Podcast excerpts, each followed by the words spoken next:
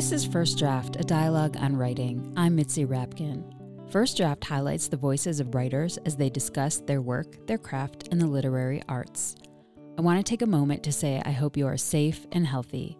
Thank you for tuning in to this hour of togetherness where we discuss what unites rather than divides us. Coming up, an interview with Bill Clegg, author of the novel The End of the Day. I haven't written a lot of dialogue.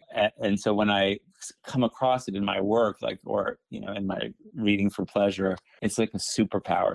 We'll be back with Bill Clegg in just a bit. First, I want to say to you, thank you for listening. For the last seven plus years, I've been producing at least 40 episodes a year of First Draft, although in the past year, it's been almost 50.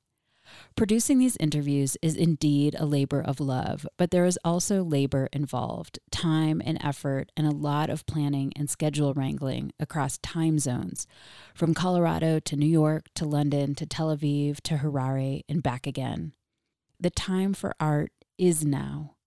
And I'm here to tell you that I emphatically believe this. And if you value this program, please consider becoming a contributing member by donating at patreon.com slash firstdraftwriters. That's P-A-T-R-E-O-N dot com slash firstdraftwriters. You can give any amount, but for just $6 a month, you will receive extras from the show, including ad-free, pitch-free episodes, and cuts that didn't make it into the final episode, writing tips, and more. I assure you, even $6 a month makes a huge difference to me and the production of this show. Each Patreon member keeps the show going, and it's here because of others like you who transformed from listener to supporter. It's such an amazing and simple way to continue discussions like the one you're about to hear so, whether this is your first listening experience or you have caught the more than 300 produced episodes, I am asking you with humbleness and appreciation if you would consider supporting First Draft as a donating member. You can learn more and donate at patreon.com slash firstdraftwriters. Your support helps keep conversations like the one you're about to hear alive and on the airwaves.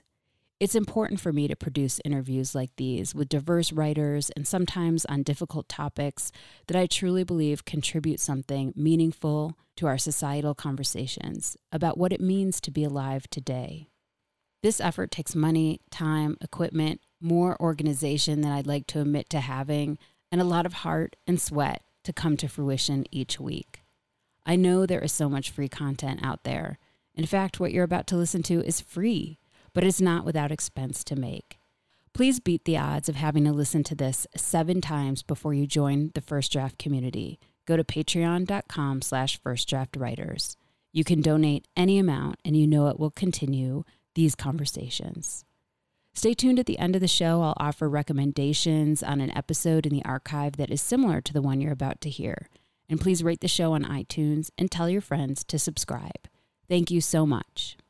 My guest today is Bill Clegg, author of two memoirs and two novels, including Did You Ever Have a Family, which was a New York Times bestseller and longlisted for the National Book Award, the Man Booker Prize, and several other awards.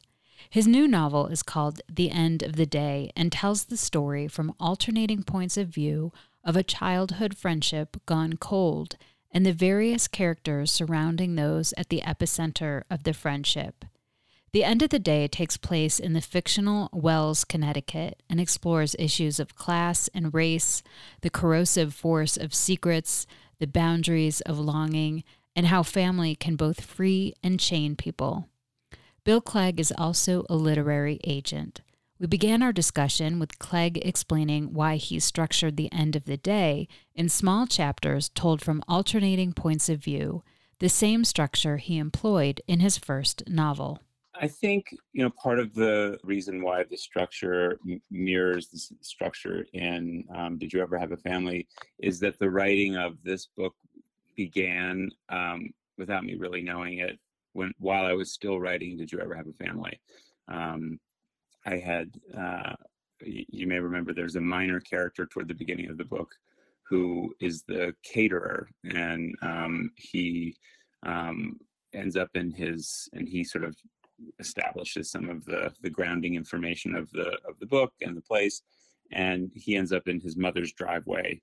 And um, and his mother comes out and consoles him at you know the loss of his friend, and um, she appears for a moment, and uh, and while I was writing that, you know, um, something about this minor character's mother fascinated me, and um, I just started, you know, kind of writing uh, in and around her character, thinking that perhaps she was a thread in the larger scheme of the book. But um, she she turned out not to be, and pretty early on, it was clear that she wouldn't be. And um, but yet, I kept on going back to her and this childhood friendship of hers. And so, um, so I, I think uh, and I didn't really know sort of what that would be or if anything, but I just um, when I would hit a wall in the writing of of the end of the day, I would just jump into um, writing that, um, and which is just in general kind of one of my tricks of writing is just eh, when I hit a wall, I just I um, I'll I'll stay in it for as long as I can, but oftentimes I find leaving and writing something else um, and then returning I, I, usually the problem uh, i see it differently and is is more solvable. And um, but so she was the sort of uh, the character who i would go to um, when i would hit a wall. And so her story just kept on you know blooming and then eventually i finished the end of the day and um, and and and didn't want to stop writing her. So by that point um, Dana, her childhood friend, had existed, and I had written from her perspective. And so, yet again, that that that method of um, sort of writing in a close third, uh, you know, from different perspectives, just kind of it it it happened again, and I w- it had already begun, and I just sort of showed up to it at that point. So I'm curious, you mentioned your client list because you also work as an agent. And I'm wondering if you learn anything about writing from your clients.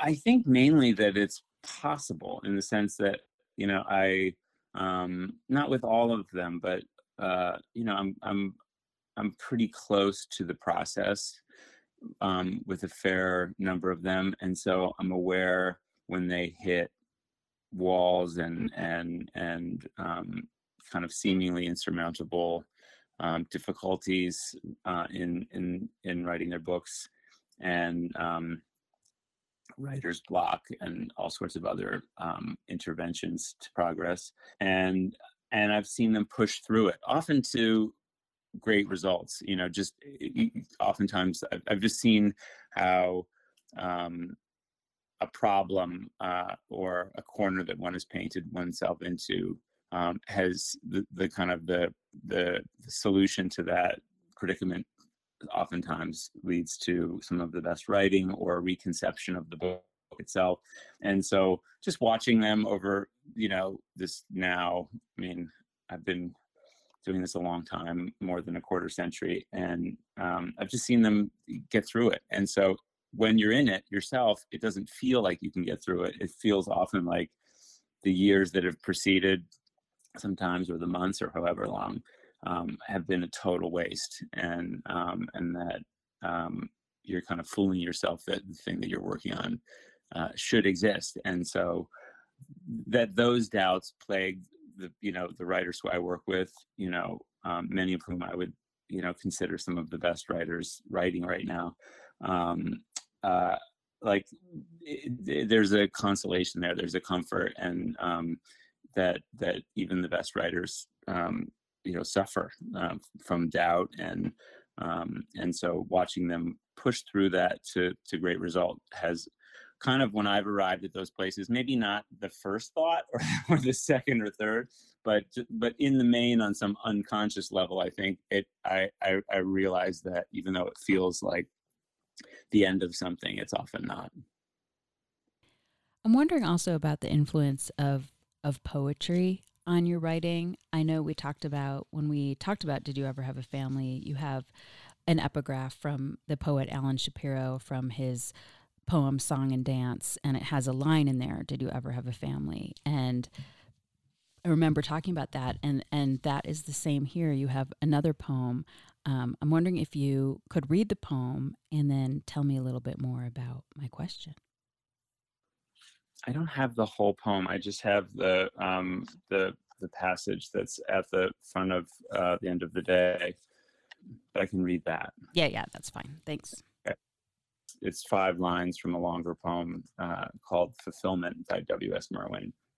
But what could we do to prevent a day from ending or a winter from finding us? How could we stop a wind with no home? Yeah, uh. Merwin, man, he always. Uh, he, I have so tears Mer- in my eyes. yeah, I mean, Merwin has been a, a, a well that I've gone back to um, and stolen from a lot, um, just in in day to day speech. Like I think, you know, all the the writers, many of the writers who I work with, um, have heard me uh, quote Mer- Merwin endlessly, but especially this one uh, passage, um, and he talks about uh, making a knife out of a cloud, um, and and the line is like, "Any day now, I'll make a knife out of a cloud," and um, and or I'll any day now, I'll make a knife a knife out of this cloud. And what he means by that, I think, um, is you know he the cloud is an inspiration, is an idea unfolding, is a possibility for a poem, probably um, for him, and um, and that any day he'll apply the rigor and and and and purpose it into something more specific and and deliberate um, as grippable and and and um, and specific as a knife. And so, but I, the, I love the any day now because I think anybody who's had probably like even people who just you know want to mow the lawn um, and are avoiding it, they're they're uh, you know there's but but i know just in terms of people who have ideas and taking an idea and turning it into a novel or a short story or a poem or a play or a song it, it, it's that's where the work comes in and it's you know it's like inspiration is met with carpentry and then you have like the finished thing. And so um, making a knife out of a cloud is impossible like eh, you know and so um, and on some level like art is has a sort of impossibility to it because whatever the thing is that's that is intended to be made is um, doesn't exist yet. It's it's never existed and um, but i love that that imagery and i identify with it um, and um, acknowledging that there's this thing that's sort of building towards something specific but that at some point it's going to re- require work and um, and so I, I, I quote him all the time uh, um, when writers are talking to me about the big novel they want to write but haven't gotten around to it. And was this segment of poem something you had in your mind after you started writing that offered you some thoughts about the title, or was it the other way around? Um, I had the title I I, I knew for a, a long time, and I um, I'm I'm not sure if it came from this passage, um, except when I stumbled across the passage in the middle of writing it, it was uh, uh, it it it helped me think about the book in a way, um, and so the end of the day was was kind of always there as the title, and um, uh, or it was it was early, and um, and then and then I, I i read poetry more than i do fiction for pleasure just because of the economy of time and um and it also uh, i don't have any relationship to it i don't have to worry about returning the phone i mean i do represent poets and i do read them for pleasure too but but but in the main i, I represent fiction and, and memoir. And um but um, and I and I I go back to a lot of the same poets again and again, and um, Merwin probably most of all, and um, at least in my adult life, and so um, and so when I I was reading this poem and and came across this passage a few years ago, uh, I I was just like, oh okay, there we are, and um, and then it just sort of existed as the the front piece to the book.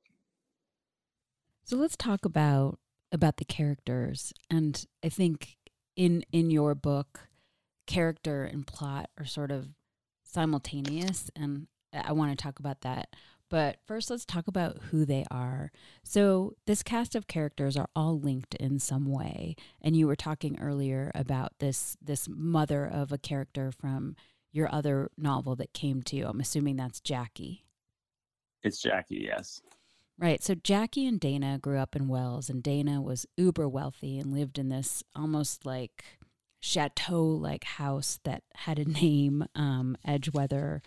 And she went from the city to Connecticut often, and Jackie lived in the town. And so they were best friends, but you always felt that Dana was more invested than Jackie.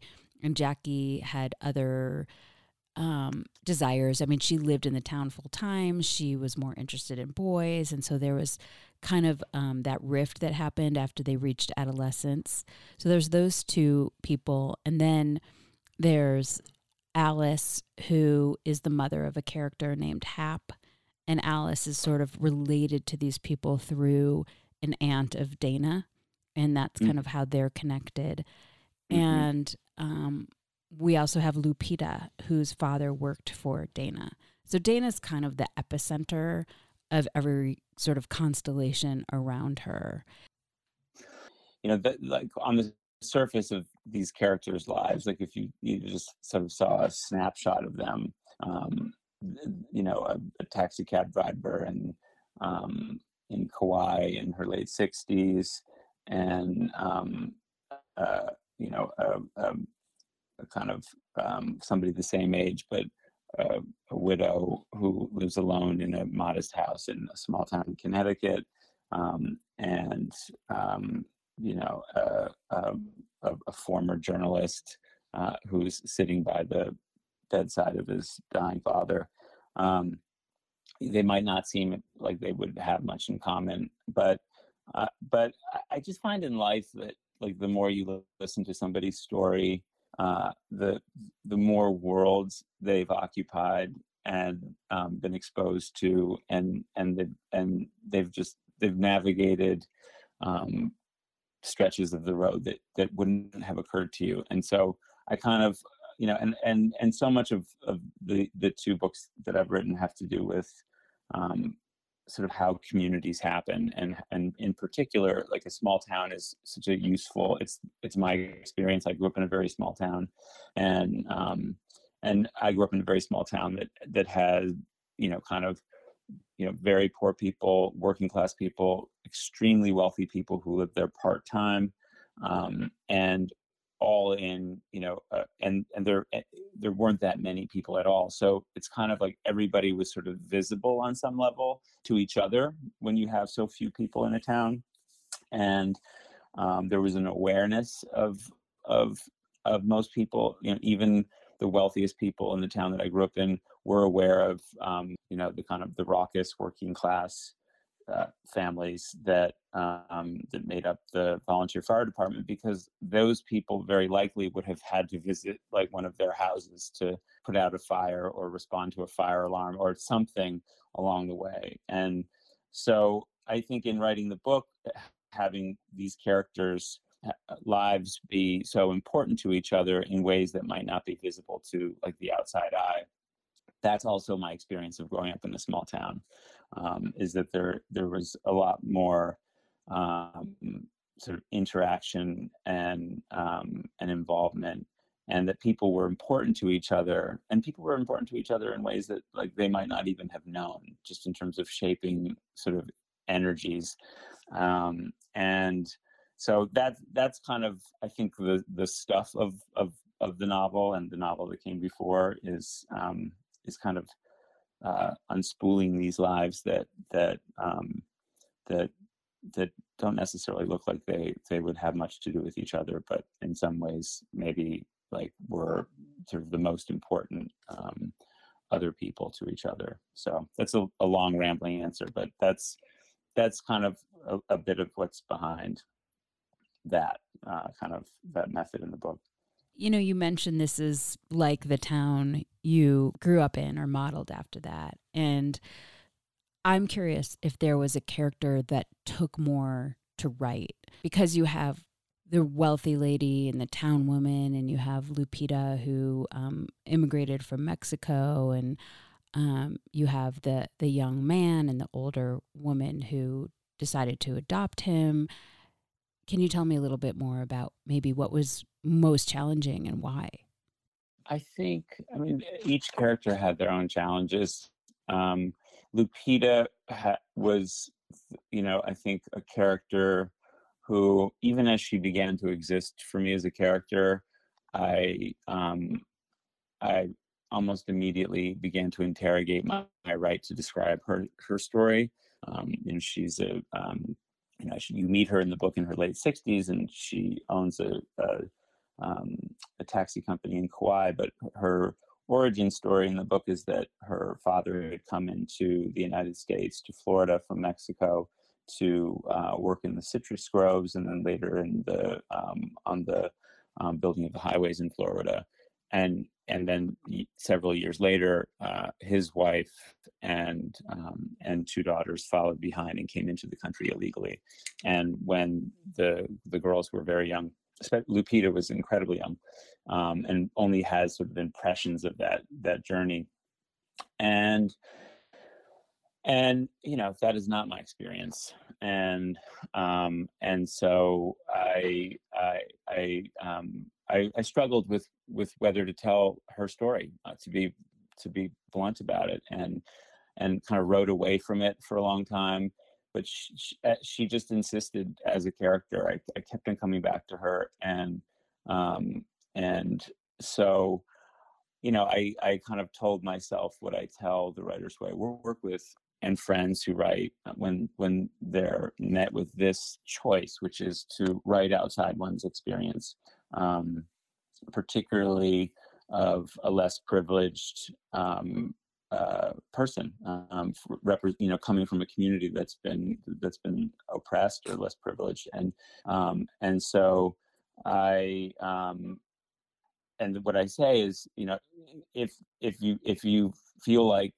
that it's necessary to what you're doing, then do it. Like, don't legislate like what you're creating in that way. Um, but but be responsible to it. And um, and you know find people who've had that experience if it's possible um, uh, to um, to read what you're writing talk to them about their experience and um, and and and and be as responsible and rigorous with with that story as you can. And so and not to um, contribute to negative stereotypes not to you know misrepresent um, in in ways um, that could be harmful to other people who are living that experience right now. And so uh, so that's that was that was what went on in the early years of writing this book with around her. And so I I read a lot about uh, immigration in the 1950s and 60s from Mexico into the United States, and um, and and the work programs in Florida and um, the living conditions of men who were part of them and women. And um, and then um, I read a lot of oral histories. And then when the book was, you know, in a late stage draft, I shared it with um, a number of, of women who came into the country um, in the way that Lupita did. Um, and and then just listened, you know. And so and and that informed um, later drafts of of of of the book, and and it was a real education and um, and so she, her character her personality her experience of growing up in a small town um, with a sense of otherness like um, as the only you know person who um, came from mexico uh, in her elementary school uh, that is not my experience. I did grow up in a small town with a feeling of otherness for other reasons, which had to do with my sexuality. But um, so I had, uh, you know, uh, the beginning of a common ground with Lupita. I think it's why I um, identified with her the most of the characters in the book, and um, and she was just incredibly important to the story. So, um, so I, I I I took as as much care as I could in creating her, and um, and and I hope that I did. I hope, and if I didn't, I expect I'll hear and um, and learn from that. But um, you know, it's it's it's delicate work to to represent uh, somebody who uh, you know has had an experience that is not your own in fiction and in film and in all sorts of other artistic mediums um, and so but i i'm of the school that i, I don't i don't i don't think uh, that people should um, should not do that should not try um, but i do think that incredible rigor needs to be applied and that that is a good thing you know, at the heart, you were, you were mentioning how you sort of began with a place where you felt other, that there are these universal emotions that we that we feel. And Lupita, her character was she was she was left out of so much but she had a moment where there's a character in there named Floyd and he he ends up being Jackie's husband but he saw Lupita and was instantly in love. And she was kind of living this life where maybe she had accepted her place in society. I mean, she always wanted to be friends with these people, but she, by the time she was a teenager, it was so clear that there was no pathway. And then he wanted her. And you have a line in there that says, his desire was contagious, where his ended, her own began, but she couldn't quite locate. And I thought a lot about this line, both in terms of just desire and characters and how everyone there in in your book wants something, which is kind of primary to fiction. But I also thought about how sometimes you don't know the boundaries of your own desire because you're so influenced by just the energetic feelings of those around you.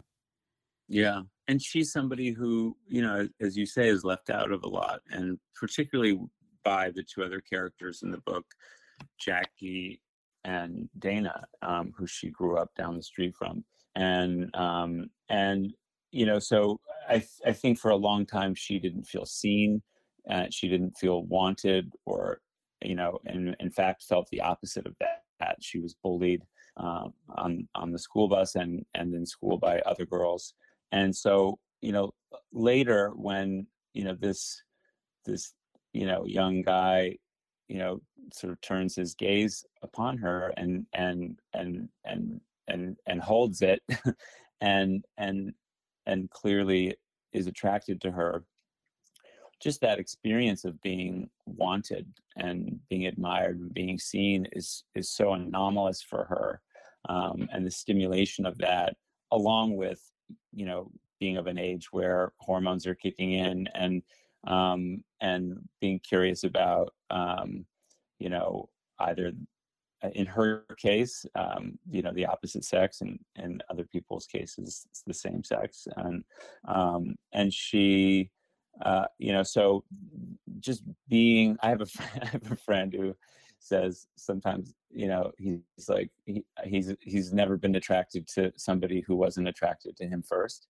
And um and and which i think is really funny because it's it's um it's almost like that per that somebody being attracted to him is what turns him on about that person which is you know maybe a narcissist dilemma. But um but in lupita's case i think you know floyd being attracted to her it was really kind of you know the the beginning of her even feeling that from another person. And so that's kind of what i was getting at when i was describing sort of her not knowing you know where her desire and his um, began and ended. Um, and and so but at a certain point it didn't matter because then it, it existed and it was mutual and um, and a problem because it was sort of impossible given the um, fault lines of the town so when I was reading it, I was thinking about this question of character revealing plot versus plot revealing character. And I don't know if that makes sense to you, but that's what how I was thinking about it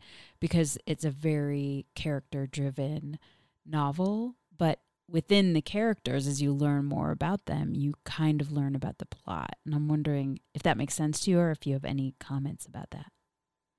Yeah, I think I, am just I'm such a curious person, like, and um, you know, if I see somebody um, I remember there was there was like somebody in medical scrubs um, pumping gas the other day, and um, and they um, were young and they had an incredibly nice car and l- looked like they had just come from a hospital and had a scar on his neck and i was just like okay what's that and the mind sort of my mind spins a thousand possibilities and so and if that person was even older i think this person was in their 30s early 30s and um if that person was older, I think I'd even be more interested.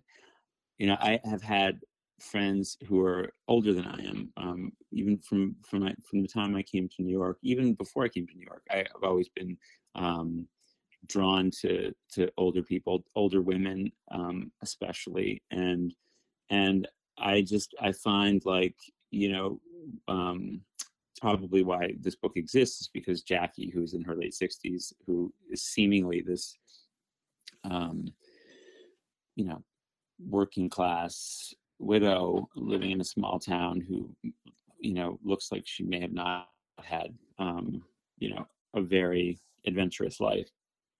I, I, I just can't help but be curious. And the people who I've known who are older, like knowing their stories and reconciling often like how they are right now navigating the world versus some of the narratives that they unspool over dinner about their 30s and 40s or even earlier um, sometimes it's hard for me to like actually reconcile those two things that this this now like often very alone life um, was once so peopled. And um, and so you know the, the, the center of this book are three women in their late 60s um, of various economic means and background and circumstance. And um, and just the very fact that they all were incredibly important to each other and and their interactions when young determined their lives later um, to me was you know kind of exciting to explore. And um, but it also is true to life, I think, and in the sense that when you hear people tell the stories of the, of the events of their lives, and not off, not just the big, you know, sort of ticket events of rupture and um, calamity or triumph, but but um, but the day to day stuff and um, and the impressions they had of things, um, you know, um, when they were younger. To me that is telling the story. That is the narrative. That is the plot like and um but it and but that plot that those events big and small leading up to the t- telling of it is is the um genesis and evolution of a character. So character and plot to me are like inextricable. Um but it's that unspooling of of what came before um and that that no matter how plain the story to me is always surprising and and and interesting. So um so even if like jackie might have told her story over a coffee and it might not register as all that exciting but like when you really get inside the stuff of her childhood friendship and her marriage and all the that was charged around those things um, in her youth it's like to me anyway this great epic tale like you know and um incredibly dramatic and and um and that for her like those those moments um you know are are huge and so in this in in telling the story and making them huge for a reader is you know sort of what i find exciting embedded in the story is kind of the revelation of secrets. It's both an interplay, I think, between the reader and the character, like what the reader knows and what the character knows, and then the unfolding of of the characters learning certain things that they've been wondering about in their lives. And your book at its heart has a secret that only one character and the reader know. And I'm mm. curious about that interplay between the reader and secrets and, and some of your thoughts about that.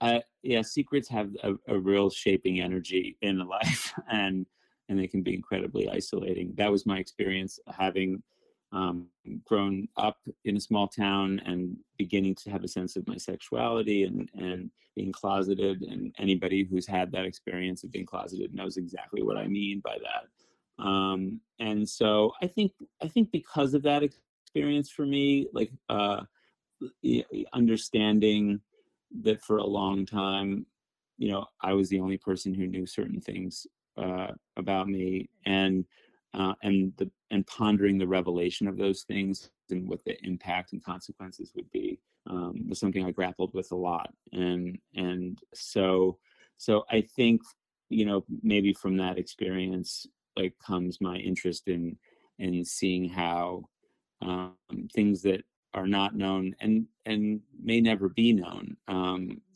in um, in the case of you know the secrets that sit at the center of this book um, just to see how how that shapes um, people's lives their decisions their their perceptions of people um, it may even place them someplace completely unexpected on a map um, and so um, so that was that was exciting. And then, um, and in, in terms of things not being known, I, you know, I think at the end of it, like I'm such a curious person, um, borderline nosy, and there's sort of no detail too small for me.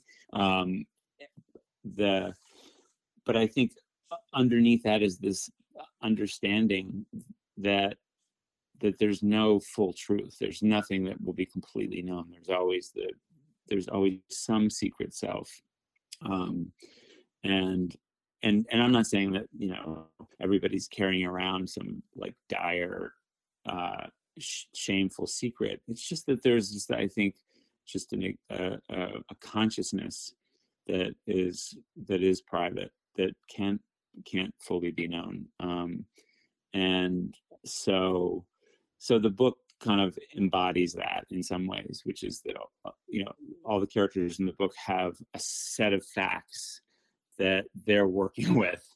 They're making decisions based on, you know, about people, about their own lives, about what they do, and um, and they believe in those facts. And the fact that they can be as wrong as they are in some cases um, yeah, is also you know, I, I, I, I find that true to life. I, I, um, I, I, I try to, if I've had like a, a bad experience with somebody or even just a bad impression from a distance, either in my work world or in, in other areas, uh, I, I try to remind myself that I have no idea what I'm, what I'm talking about. Like what, you know, that I don't, I don't know anything. Um, there's that, you know, sort of famous phrase, which is like, be kind to everyone you meet um, because each of us is fighting a great battle.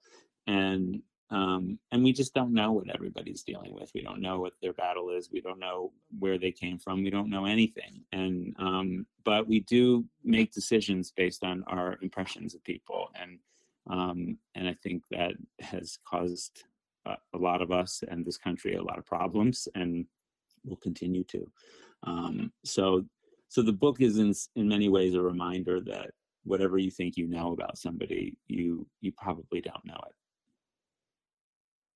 One of the things that you do structurally is that you you put the dialogue in italics and you realize i think when i was looking through the book that there wasn't that much dialogue because it was really noticeable but to me that the way it was enmeshed in the paragraph it it didn't break the fictive dream for me well, good. That's the reason. I mean, I, I, I find, especially, you know, these are also characters remembering scenes a lot of times. You know, you if you're in somebody's consciousness, we may go back in time, um, and so, the, you know, what they're remembering of what's said and what's seen is also suspect, right? Because it's memory, and so dialogue, especially, I think, is um, I mean, if anybody's ever been in a relationship, they know exactly what I'm talking about. When you know over dinner you're arguing out like, "I said this, I didn't say that, I said this, I didn't say that," and just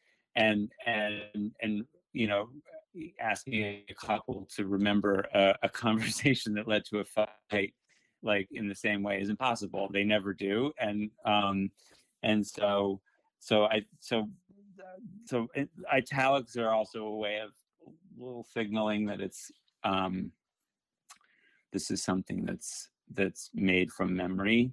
Um, and i also like I, I i'm kind of much more interested in the context of dialogue as opposed to the dialogue itself. Uh, and i think if i wrote books that like lived much more in and and and I will try to at some point because it's also because I haven't is kind of um, intimidates me is to write sort of in scene in present like a narrative that unfolds you know uh, in that kind of linear way where dialogue is much more necessary to to to to propel the story.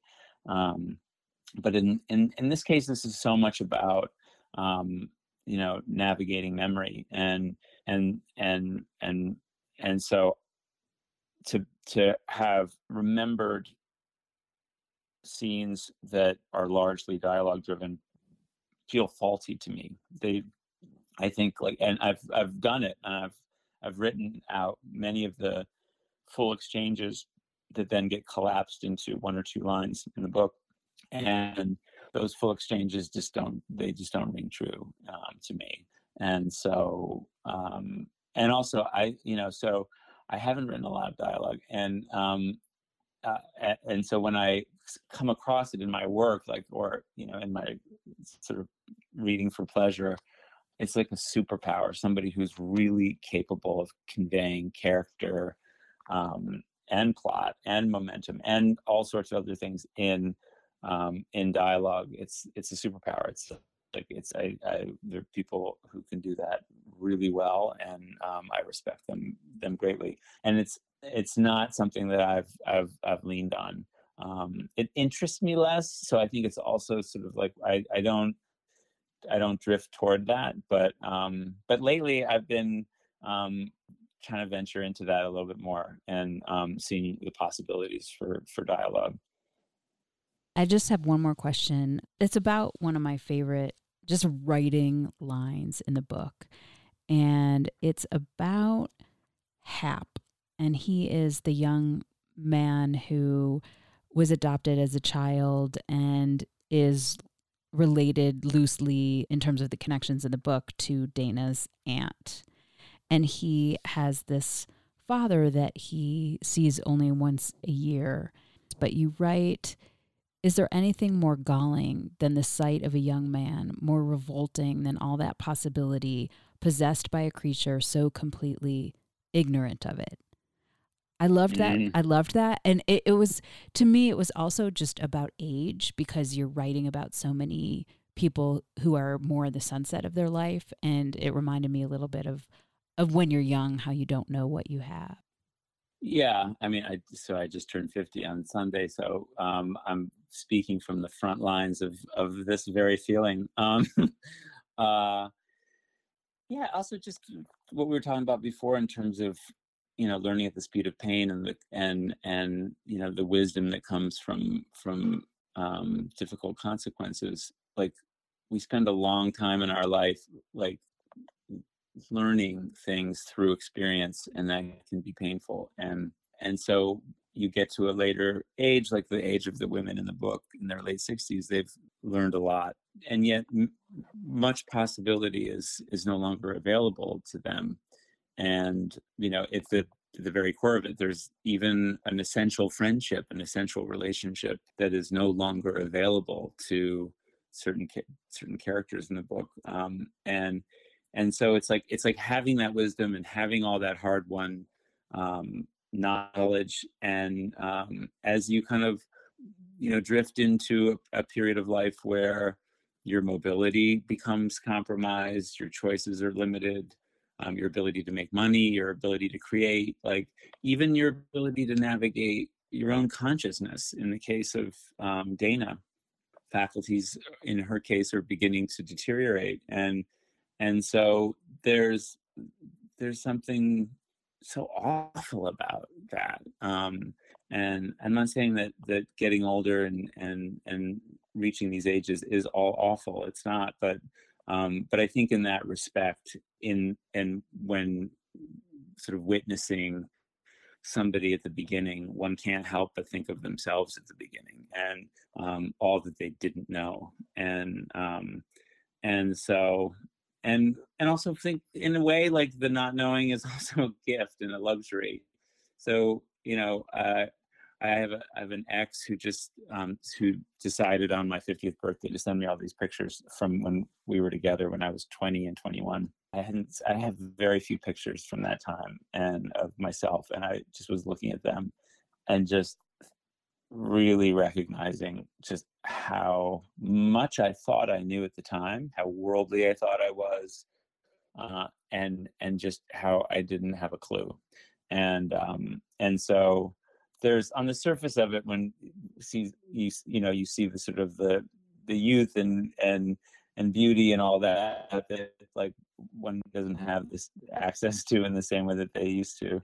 Um but i think it's bigger than that. It's like it's just it's realizing that like that person you know your younger self has nothing you know but time ahead of them. And uh and as you get older like there's just less time left no, how, no matter how wonderful your your your older ages may be there's just less time there's a limitless horizon that suddenly has a shore and and seeing it in someone else is galling and like and um it can be and uh, so I, have I've I've had those experiences lately. Um, but I'm also, you know, grateful not to have to live through all of that again. Like I, I, I did it once, and um, and some of it was tough, and so um, I'm I'm glad to be sort of where I am. But um, but there are those moments like Hap has in that scene where he sees this kid and you know just um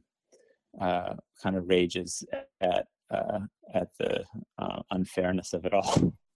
Can you read a passage from an author that speaks to you or influences you as a writer? W.S. Merwin is always what I come back to, and um, also the poems of Merwin's have such big stories kind of suggested in them, and I think in a way like they're like those to be able to create that sense of like a life lived with all of its ups and downs and and the epic quality of even the most um, ordinary looking life. Like I, there's something about what Merwin's able to capture in in some of his poems that I think uh, subliminally have informed a lot of like sort of what I've written. Um, and there's one of his poems that I I go back to probably the most, which is called Vixen.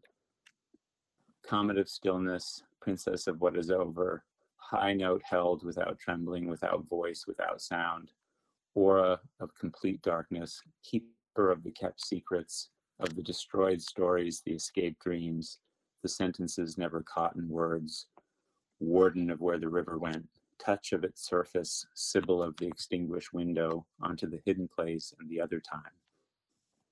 At the foot of the wall, by the road, patient without waiting, in the full moonlight of autumn, at the hour when I was born, you no longer go out like a flame at the sight of me. You are still warmer than the moonlight gleaming on you. Even now you are unharmed, even now perfect, as you have always been. Now, when your light paws are running on the breathless night on the bridge with one end, I remember you. When I have heard you, the soles of my feet have made answer. When I have seen you, I have waked and slipped from the calendars, from the creeds of difference, and the contradictions that were my life, and all the crumbling fabrications. As long as it lasted until something that we were had ended, when you are no longer anything, let me catch sight of you again going over the wall, and before the garden is extinct, and the woods are figures guttering on a screen, let my words find their own places in the silence after the animals. Is there anything else you want to say about it? Oh, I mean, there's one could talk for a, a lifetime about that poem. I mean, there's an unknown narrative, you know, I think implied in, in the entire poem that that that is epic to the narrator, and and um, and it's and a lot a lot of it is in is embodied in this image of a vixen or a fox who um, represents a time, represents a place and and, and and um and and just that sense of something like a totem like a victim, like holding an entire narrative um and and I, I there's just something about that that I, I love and just the the cadence of it and um you know his language is incredible. So i just there's it's yeah there it, there's there's endless pleasures in in this and many other of his poems um and uh it's uh yeah it's it's it's i, I recommend merwin and recommend vixen and and you know anything else. This this is actually like the title poem of a collection of, of his that was published in the 90s um, that refers to uh, his house in the Dordogne in France, um, uh, where he would spend parts of the year for many many years, and um, and so and and just this image of the of the fox like being um, kind of an emblem of all the the time there that that's over and kind of hidden from view, but um, but very much alive for him. Can you read something you wrote? Maybe it was tricky or hard or changed a lot from the first draft. They give away nothing in terms of plot. so these are the last lines of um, the end of the day, and there were the the four lines at the very the, the very last four words rather um, of the last sentence.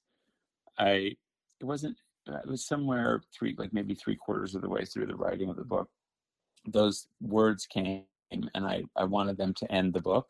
And um, I had a sense of maybe sort of what would precede them, but um, I wasn't sure. And so I like many different paragraphs preceded the four words before they actually hit. So I and and then I landed on on these. Um, and so uh, and and there somehow that that happens sometimes with me is that there'll be like something very specific, a phrase or an image or something that like I have to figure out how I can get there in the writing, um, either in the exact sentences or in the plot. And um, and so those are some of the some of the things that vex, but also are kind of fun puzzles to to to figure through in, in the writing. So it's a, it's just a short paragraph that ends the book. The river widens, the ship surges forward. Soon there is only open ocean, limitless and welcoming, Waves curl and collapse on all sides, spraying her clothes, tickling her skin. She is a girl again, squinting into the wind and water, and someone is behind her, and someone is beside her. And that's and that's it was those words, someone is beside her, that I knew I wanted. And um, a number of different ways to to get there and then landed on that. Did you have to go to Kauai to write it? I had gone to Kauai. Um, I wish I could have justified another trip to go there. Um, and uh, but no, I I, I spent uh, a good um, chunk of time there, at, uh, and and it had a big impression on me, and um, and and it was where I I wanted to to put Lupita. Um, very soon after, it was it was where uh, and then I lived in Kauai online for a long time and just kind of uh, with Google uh, Maps and uh, which you can you can plug in addresses and see things and click up and down and around. It. I I I feel like I went there so many times in the years of writing this book, but I never went back. And at a certain point, I felt like there was a fictional landscape of uh, Hanalei Bay and and Lihue in the area where she lived that um, that was that had been built and that and I was satisfied for the most part with. And I felt like going back there might upend it and uh, dismantle what what what I had created for her. Where do you write? There's a um, we have a house in um, in Rhinebeck, New York, which we come to on the weekends, but have lived in full time since March in the pandemic. Um, and so uh, I come up here for long, like a long weekend or sometimes for a week and um, just kind of pull up the drawbridge. There may be like weeks and months between those periods of time that I get to write, just because my day job is demanding. But um, but I also have a lot of faith in the unconscious. So if there's three or four months that exist between sort of writing jags for me, I, I I'm still always thinking about somewhere. I'm the, you know I'm grappling with whatever I'm writing with, and um, but I think you know probably my most effective grappling happens sort of in the underconscious and um, because when i end up getting to to write when i sit down i tend to know a lot more than i think i do um, or things that were completely impossible for me to to figure out or um, aspects of something i was working on at, kind of out of my grip before suddenly will um, come into view and be um, be easy or um, yeah, I'll, I'll, I'll, have authority over a, a character or uh, an insight that was completely unavailable to me before. So, um, so I think, yeah, that, that sort of, that, that pace of kind of deep engagement and then, um, and, and then moving on to other things and letting the book kind of simmer uh, but before I get to write again has worked for me. Um, and uh, and so now that it's how I've done it for a number of years, it's I, I'm I'm loath to to to change that. So and luckily I I have a job that I love and um, and keeps that pace intact. What do you do, or where do you go to get away from writing? I just go back to my life, my my job, my family. We have a six year old. We um, and uh, so there's there's nothing like my my my the the, the day-to-day demands of my regular life um, to to pull me as far away from writing as possible uh, so but it, but i'm grateful for that because again i think there's there's something there's some kind of weird magic that happens while i'm doing other things with uh, with whatever the project is that i'm working on who do you show your work to first to get feedback i you know I think it's changed like with books from book to book. I read some of it out loud to my husband, um, which he suffers through. And usually it's like passages that he doesn't know what the plot is, he doesn't know what I'm reading, but somehow I just have to get it out of my head and off the page. Um, and my editor, uh, Wendy Sheanin, with this book, I, I showed um, pages to uh, before before anybody else. Um, and then later, as drafts came in, I shared them, you know, with various people to get feedback. And um, and I have a couple of friends who've read sort of everything I've, I've written, at, usually at like a full draft stage. And um, I and I believe in that. I think I think once you've taken it as far as you can, getting um, an outside eye. In this case, with Wendy, she was re- really helpful because there's there was you know so many timelines that had to align and um, she would point out the impossibilities of some of my choices like very bluntly so uh, so in this for this book it was wendy sheanin who's my editor who's great. How have you dealt with rejection? Well i had a lot of practice with my writers just um, you know when i when i work with a writer as an agent and it's time to send their work out um, i'm in the beginning you know i i, I suffered hundreds of of seemingly insurvivable um, rejections when editors and publishers wouldn't understand their work or didn't want to publish it and and I had I was not I hadn't written any written anything back then, so probably I identified too strongly and took those hits too hard. But I took them and um, and watched them, uh, you know, pick themselves up from that and and go on to in some cases great glory. And so, I think um, having gone through that experience alongside so many of my writers, I I I can put whatever um, disappointment or rejection I have with my own sort of in that context. And what is your favorite word? Um, my favorite word, my favorite phrase for a long time was "it's canceled," uh, um, just because I always just want to be at home or upstate.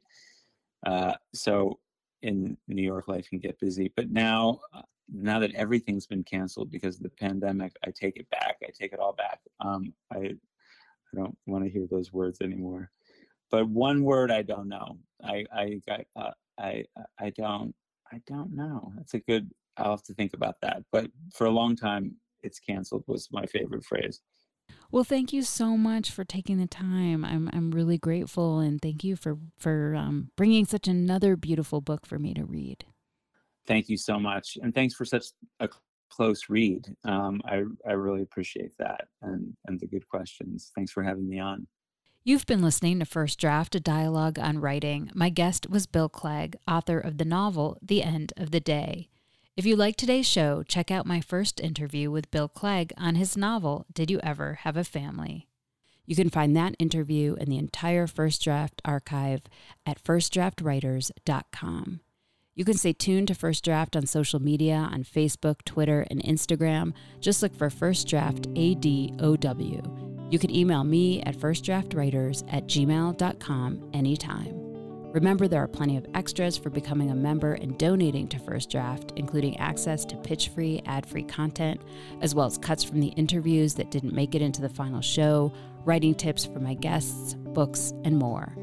I can't tell you enough how much each and every single dollar counts to keeping this show alive. The first tier of support is just $6 a month, so please go to patreon.com slash firstdraftwriters. Coming up in the next few months on First Draft, interviews with Susan Minot and Jonathan Lethem. I want to send a huge thank you out to my patrons for making this interview happen. Your support makes First Draft, a dialogue on writing, a reality every week. Please stay healthy and safe. The theme music for First Draft was produced and performed by Murph Mahaffey. I'm your host and producer, Mitzi Rapkin. Thank you for listening.